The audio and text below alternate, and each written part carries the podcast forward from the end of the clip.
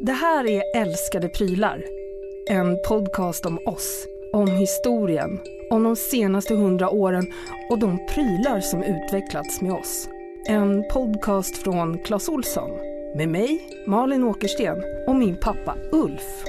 Hur funkar den här egentligen då? Man trycker in en knapp här för att få på strömmen. I det här andra avsnittet kommer vi prata om 30-talet. Och sen ställer man in genom en av de här knapparna. Jag har glömt vilken. Det här avsnittet ska handla om den pryl som kom in i varje människas hem och tog världen med sig. Det ska handla om radion. Ställer man in den station man ska lyssna på. Och stationerna står här på en skala. Ja, det ser jag! Kolla! När 20-talet slagit över till 30-talet är också radion en del av alla människors liv. Precis som glödlampan som ni kunde höra om i förra avsnittet så föddes också radion på 1800-talet. Själva embryot till radion skapades i huvudet på den skotske matematikern Maxwell. En man som aldrig lyckades flytta hemifrån utan bodde kvar hos sin mamma hela livet.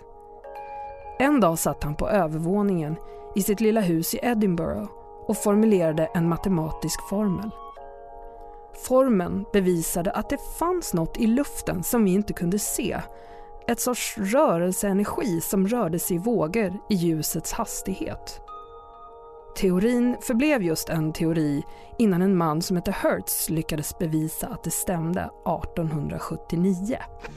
Och inte förrän 1906 sändes en av de första radiosändningarna ut över Newfoundland där skeppen låg ute på redden utanför Battery Bay. Sjömännen kunde då plötsligt höra O helga natt och en röst som läste ur Bibeln. Det här skapade ju en existentiell kris. Om man hörde en röst i ett rum från en person som bevisligen inte var där fanns det två versioner av samma människa i världen nu. Radion lades faktiskt ner.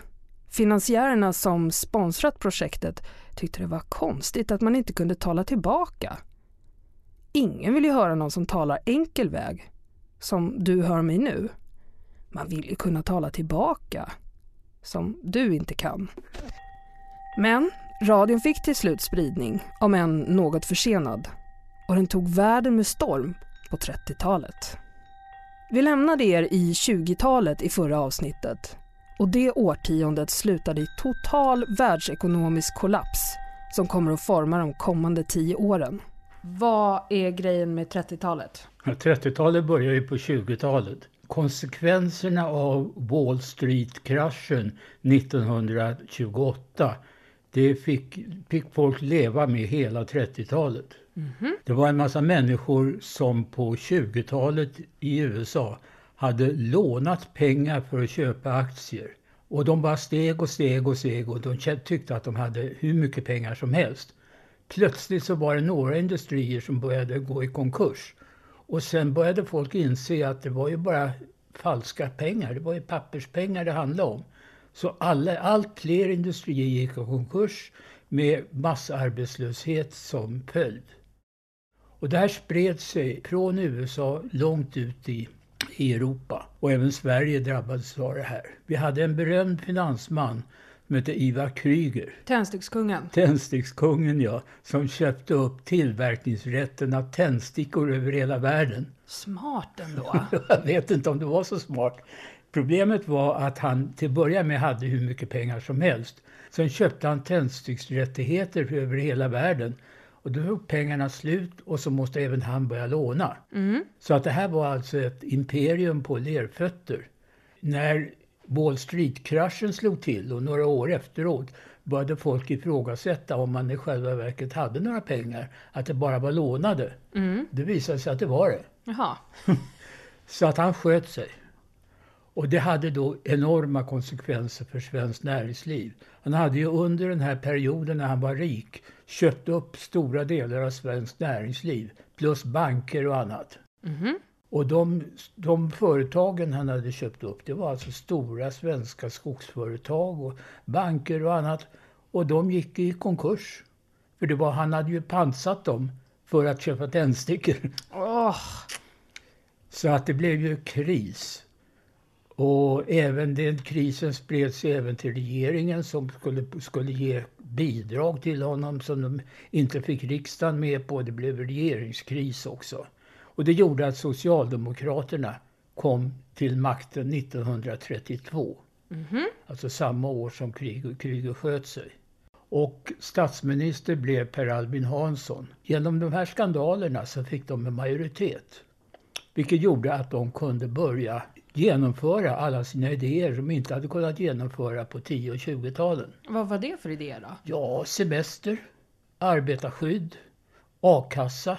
Och arbetarskyddet var ju viktigt vid den här tiden för det var ju, folk tog, de dog ju när de jobbade i industrin. Just det, av de där valsarna. Nej, vad hette de? Remmarna. Remmarna, ja. ja. Jo. Men semester, det är, ju, det är ju liksom självklart idag. Men hur såg man på det då? Det måste ju varit värsta superpresenten. Ja, det fanns vissa företag som gav folk en vecka eller några dagars semester.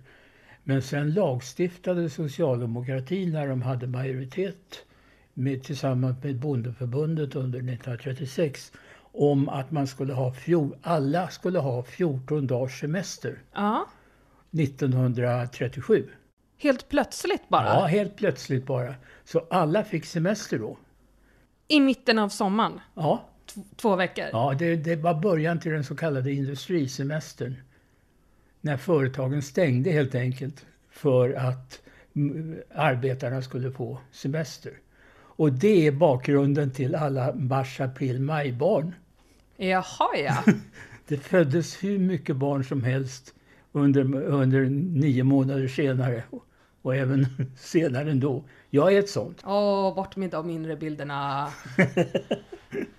det var överhuvudtaget en väldigt aktiv politik för arbetarna som började genomföras 1933, vad man säger, även om valet var 32. Är det det här som alltså kan kallas för folkhemstanken då, eller? Folkhemmet var alltså i princip att alla skulle ha det bra. Man skulle, man skulle inte ramla ut, det skulle finnas skyddsnät för folk. Man skulle bo bra. Det fanns områden runt om i Sverige där duktiga arbetare fick bygga sina egna hus med framförallt med fruktansvärt generösa lån. Och eh, inte minst så var det ju byggna, byggnationer. Det byggdes som bara den.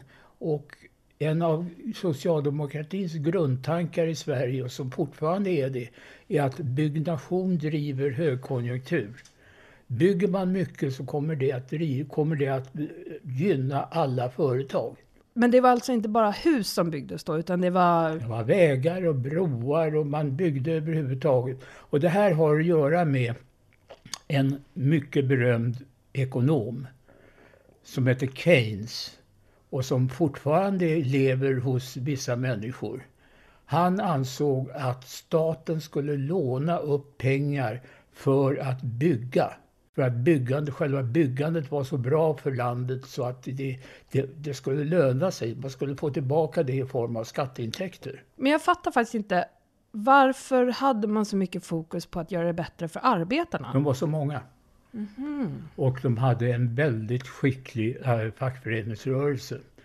En av bakgrunderna till de förbättringar som fanns på, för arbetarna på 30-talet, det var ju att 1931 så sköt militären på arbetare i Sverige. Va? Aha. Ådalenkravallerna kallades det. Det var inga kravaller utan det var fredliga arbetare som demonstrerade mot strejkbrytare och för bättre löner. Och de gick där vid Ådalen på en landsväg. Och så var det någon galen landshövding som gav order om att, att eh, militären skulle skjuta på dem. Och det här, de här skotten de gengöd i hela Sverige. Jag tror inte det fanns någon som inte hade hört talas om de här skotten. Det här spreds via, via socialdemokratiska tidningar och även de borgerliga tidningarna. Även de tyckte att det var rätt att skjuta dem. Så spreds det ju. Det, det blev ju en enorm kampanj mot de här militärerna som sköt. Var radion en del av det här? När det gäller radion så startade ju den 1925 i Sverige. Och det började ju med att man hade Sven Jerring i stort sett som pratade och hallåade i alla programmen. Och eh, man hade, radion hade fortfarande i början på 30-talet sin folkbildande bakgrund. Tanken var ju att man skulle folkbilda arbetarna i första hand. Mhm. Och det betydde att man, man hade ju inte någon riktig målgruppsanalys utan det var skittråkiga föredrag man hade. Ja, om vad då? Ja, allting. Vattenkraft eller skog och blommor och ja, i princip allting. Det skulle vara folkbildande helt enkelt. Okej. Och vad var det mer då? Vad lyssnar man mer på? Det var ju en hel del klassisk musik. Och på 30-talet så började ju eh, musiken att bli något mer. Man hade något som hette grammofonmusiken 19, eh, klockan 18 varje dag. Ja. Och det var en halvtimme och så var det då en massa Mozart-sonater och Schubert-sonater och annat. Och sen i slutet varje gång så var det en, en populär. Och det var någon typ populär Sven-Olof Sandberg eller något sånt där som sjöng någon schlager. Och det var liksom det man som barn satt och väntade på? Ja, jag kommer ihåg det här på 40-talet. Man satt och väntade på den, den schlagermelodin som kom halv sju ungefär. 20, 30 och 40-talet var radions guldålder. Det var också det enda mediet som sändes ut. TVn skulle komma först på 50-talet. Men det sägs att vi idag lever i radions andra guldålder. Efter 30 och 40-talet. Med poddar från hela världen som kan guida oss in i verkligheter som vi knappt ens tidigare drömt om. Och kraften i en röst, den är så stark att vi nästan glömmer bort att personen inte finns i rummet. Hur kan vi reagera så känslomässigt på en röst vi hör i våra hörlurar? På en berättelse från en människa som vi aldrig mött? Vad är det som händer inom oss? Som gör att vi får gåshud eller stanna bilen och lyssna klart på historien på en tom parkeringsplats.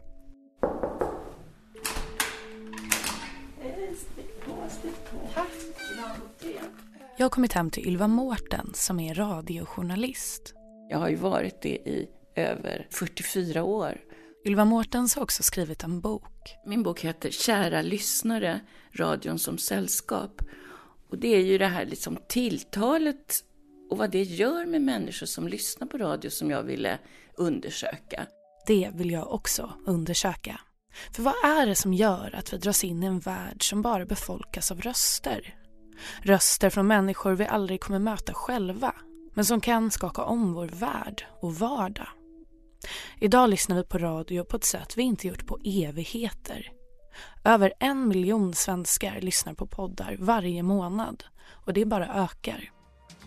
Med den här melodin som heter Swinging Safari hälsar vi femteklassisterna välkomna till programserien Vi i femman.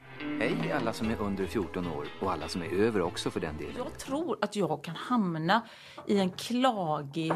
Klagig melodi. I'm Sarah Koenig. Välkomna till Alice Sigges podcast, avsnitt 283. Välkomna, välkomna.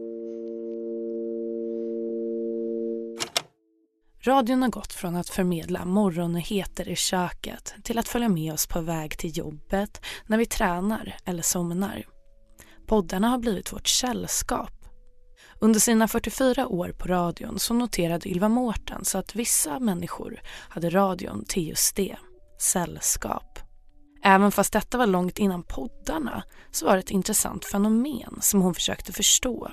Och det var de funderingarna som gjorde att hon började skriva sin bok.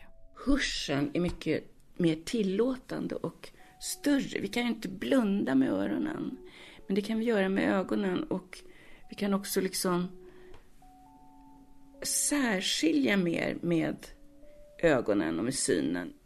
Och därför blir synen mer dissekerande och kanske mer cynisk medan hörseln inte bara är mer tillåtande utan nästan per automatik mer känsloladdad och intim, säger Ylva Mårtens. Det är inte bara det vi säger utan det är hur vi säger det. Och det är mycket lättare att tolka in saker i hur, huret när det gäller radio än tv för där, där ser vi för mycket, för mycket som stör hela tiden.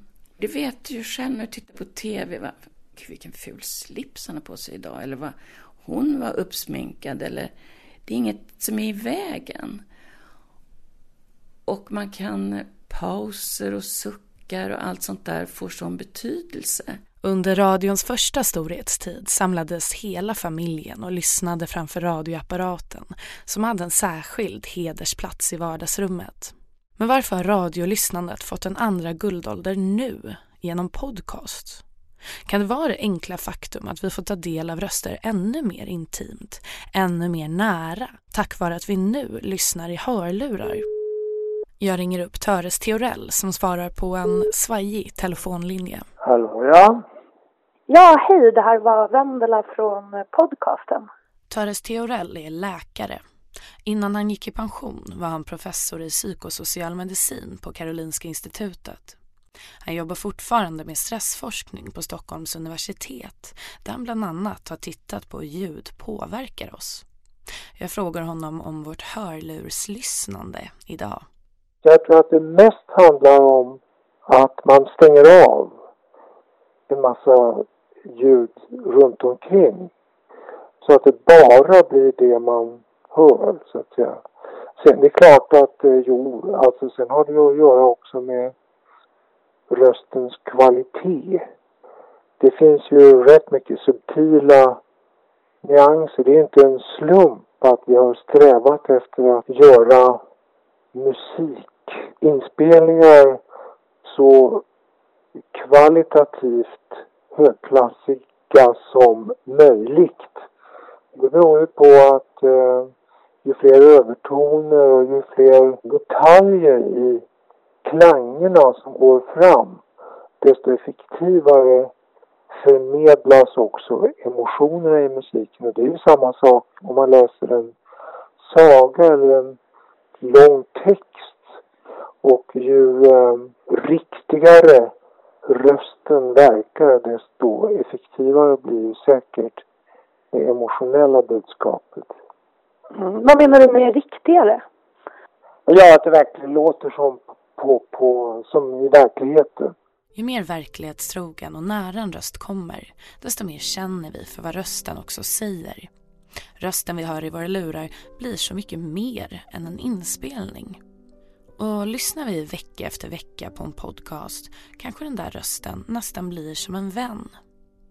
Jag frågar Ylva Mårtens. Jag tror att rösten är ju... Ehm, det är ju väldigt intimt och, och röst väldigt viktigt i, en, en, i, i, i kärlekssammanhang så är ju rösten nästan det viktigaste som finns, tycker jag. Vi har lätt att fästa oss vid en röst. Och att vi återkommer till samma trygga podcaströst vecka efter vecka är inte så konstigt, menar Ylva Mårtens. Vi fäster oss vid en röst för att vi vet att den kommer vara där när vi vill. Ylva Mårtens liknar det vid barns behov av en snuttefilt eller en nallebjörn. Man brukar ju säga att nallebjörnen är en, ett övergångsobjekt. När barnen är små så, så har man liksom nallen som eh, gosedjur eller trygghets eller så. Och det är ett sätt att frigöra sig successivt från mamman eller pappan eller båda. Och eh, jag tror att det funkar så även för vuxna, att det blir, en, det blir en trygghet med de här kända rösterna. Och att eh, även vi vuxna behöver nallebjörnar ibland. Jag tänker på hur starkt musik eller en berättelse man lyssnar på kan beröra. Hur radio inte bara är ett sällskap eller en snuttefilt när man söker efter något familjärt och tryggt.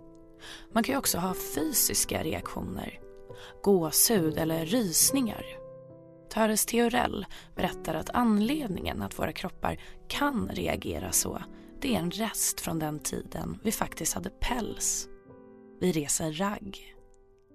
Men varför vi får gåshud om vi lyssnar på något fantastiskt musikstycke eller ser något otroligt vackert på teatern. Eh, det är ju mer oklart. Jag har bara en teori om det och det är att när man upplever någonting så starkt då känner man sig väldigt liten och så tycker man ja men jag måste göra mig lite större. Jag försvinner nästan. Och eh, Ja, så kan jag fantisera om det. Det kan jag verkligen inte eh, bevisa vetenskapligt på något som helst sätt. Utan det är inget annat än vilda teorier. Det är en fin eh, existentiell eh, fråga på något mm, sätt. Ja. Jag har en fråga till om vår relation till radion. Om varför vi dras till den här envägskommunikationen. För till skillnad från 30-talet så har vi idag så mycket annat att välja på vare sig det kommer till underhållning, bildning eller bara sällskap. Så varför väljer vi att lyssna på någon vi vet att vi faktiskt inte kan svara? Ylva Mårtens funderar och häller upp en påtår. Jag tror att det är kravlöst och skönt. Och man kan... Man får ju plats med sina egna tankar mycket mer än det där att man ska svara och argumentera. Det är så mycket sånt i alla fall. Så då blir ju radion och de här ljudpodcastarna någon slags frizon. Att man inte jämt ska liksom ner och kommentera och in och mejla eller chatta eller smsa eller någonting sånt där. 1937, 12 år efter att radion började sändas i Sverige, så börjar man inse att man inte bara ska utbilda lyssnarna, utan också spegla den värld som de lever i. Lyssnarna behövde nyheter. Nyheter inte bara från Sverige, utan hela världen. Och det var en värld som var i kraftig förändring. Och eh, som vanligt så åkte man till Berlin och kollade hur det gick. Så de hade, där fanns det något som hette Echo des Tages. Vad hette det? Echo des Tages. Jaha. Dagens Eko. Ah. och då tänkte de att det måste vi ha i Sverige också. Och vad innehöll det då? Ja, det, till att börja med så var det mycket märkligt. Eh, tidningarnas telegrambyrå, TT, som fortfarande finns, eh, hade monopol på Dagens Eko. Och eh, man läste upp de telegram som hade kommit in från hela världen. Så Men, att det gav alltså en viss orientering om vad som händer. Men, så man hade liksom någon form av radiokorrar då eller? Ja, radiokorrarna kom ju inte förrän senare. De kom ju under 40-talet när det verkligen hände något i Berlin och i London och i Paris och så. De korrar som fanns, det var ju tidningarna.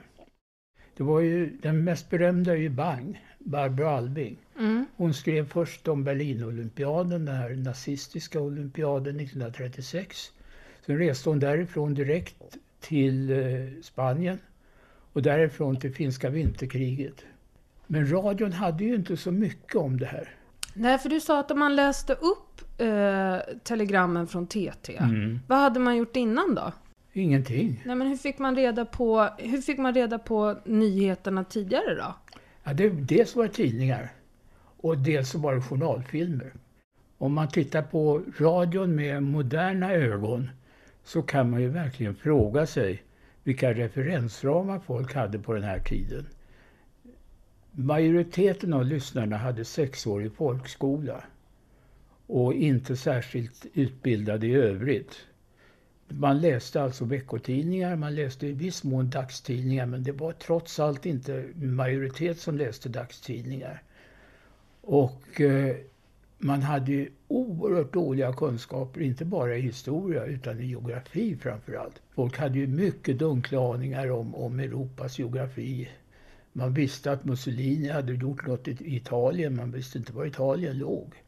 Det fanns ju inga resor dit, man kunde inte läsa om, om vad som hände där annat än att Mussolini gjorde något uttalande då och då från 22 och framåt.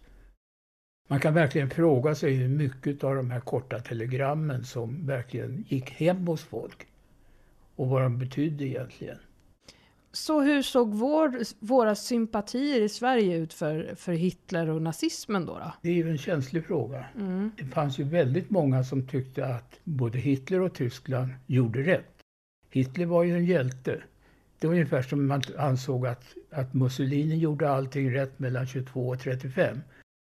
Sen gick det åt skogen. Man ansåg att Hitler byggde motorvägar, fick igång Tyskland, sanerade ekonomin och gjorde allting bra. Mm. Så det var väldigt många som ansåg att han, han var en, om inte hjälte så hade han gjort en massa bra saker. Men när man då kunde ta till sig information både från eh, Tyskland och man kunde läsa i tidningar och det var eh, Dagens Eko och så vidare. Hur mycket av det innehållet var liksom vinklat mot eh, nationalismen och nazistiska strömningar eller? Det var nog i ganska stor utsträckning. Man måste hela tiden komma ihåg att den så kallade rysskräcken var dominerande i Sverige. Vad Tyskland gjorde var i princip bra, det Sovjet gjorde var i princip dåligt. För att? Ja, det var, man var fortfarande rädd för att Ryssland skulle erövra Finland, vilket de hade gjort tidigare, och även ta Sverige. Man var ju livrädd för Stalin och vad han skulle ta sig till.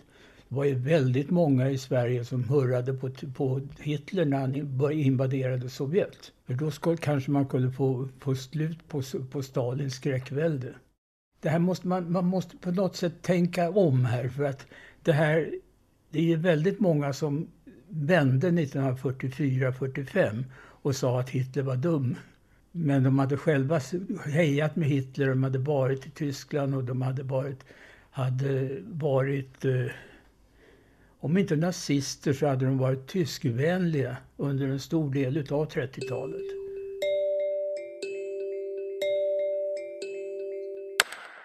Du har hört Älskade prylar med mig, Malin Åkersten och min pappa Ulf. Reporter var Vendela Lundberg. Det här är en podd från Clas Olsson, producerad av Soundtelling.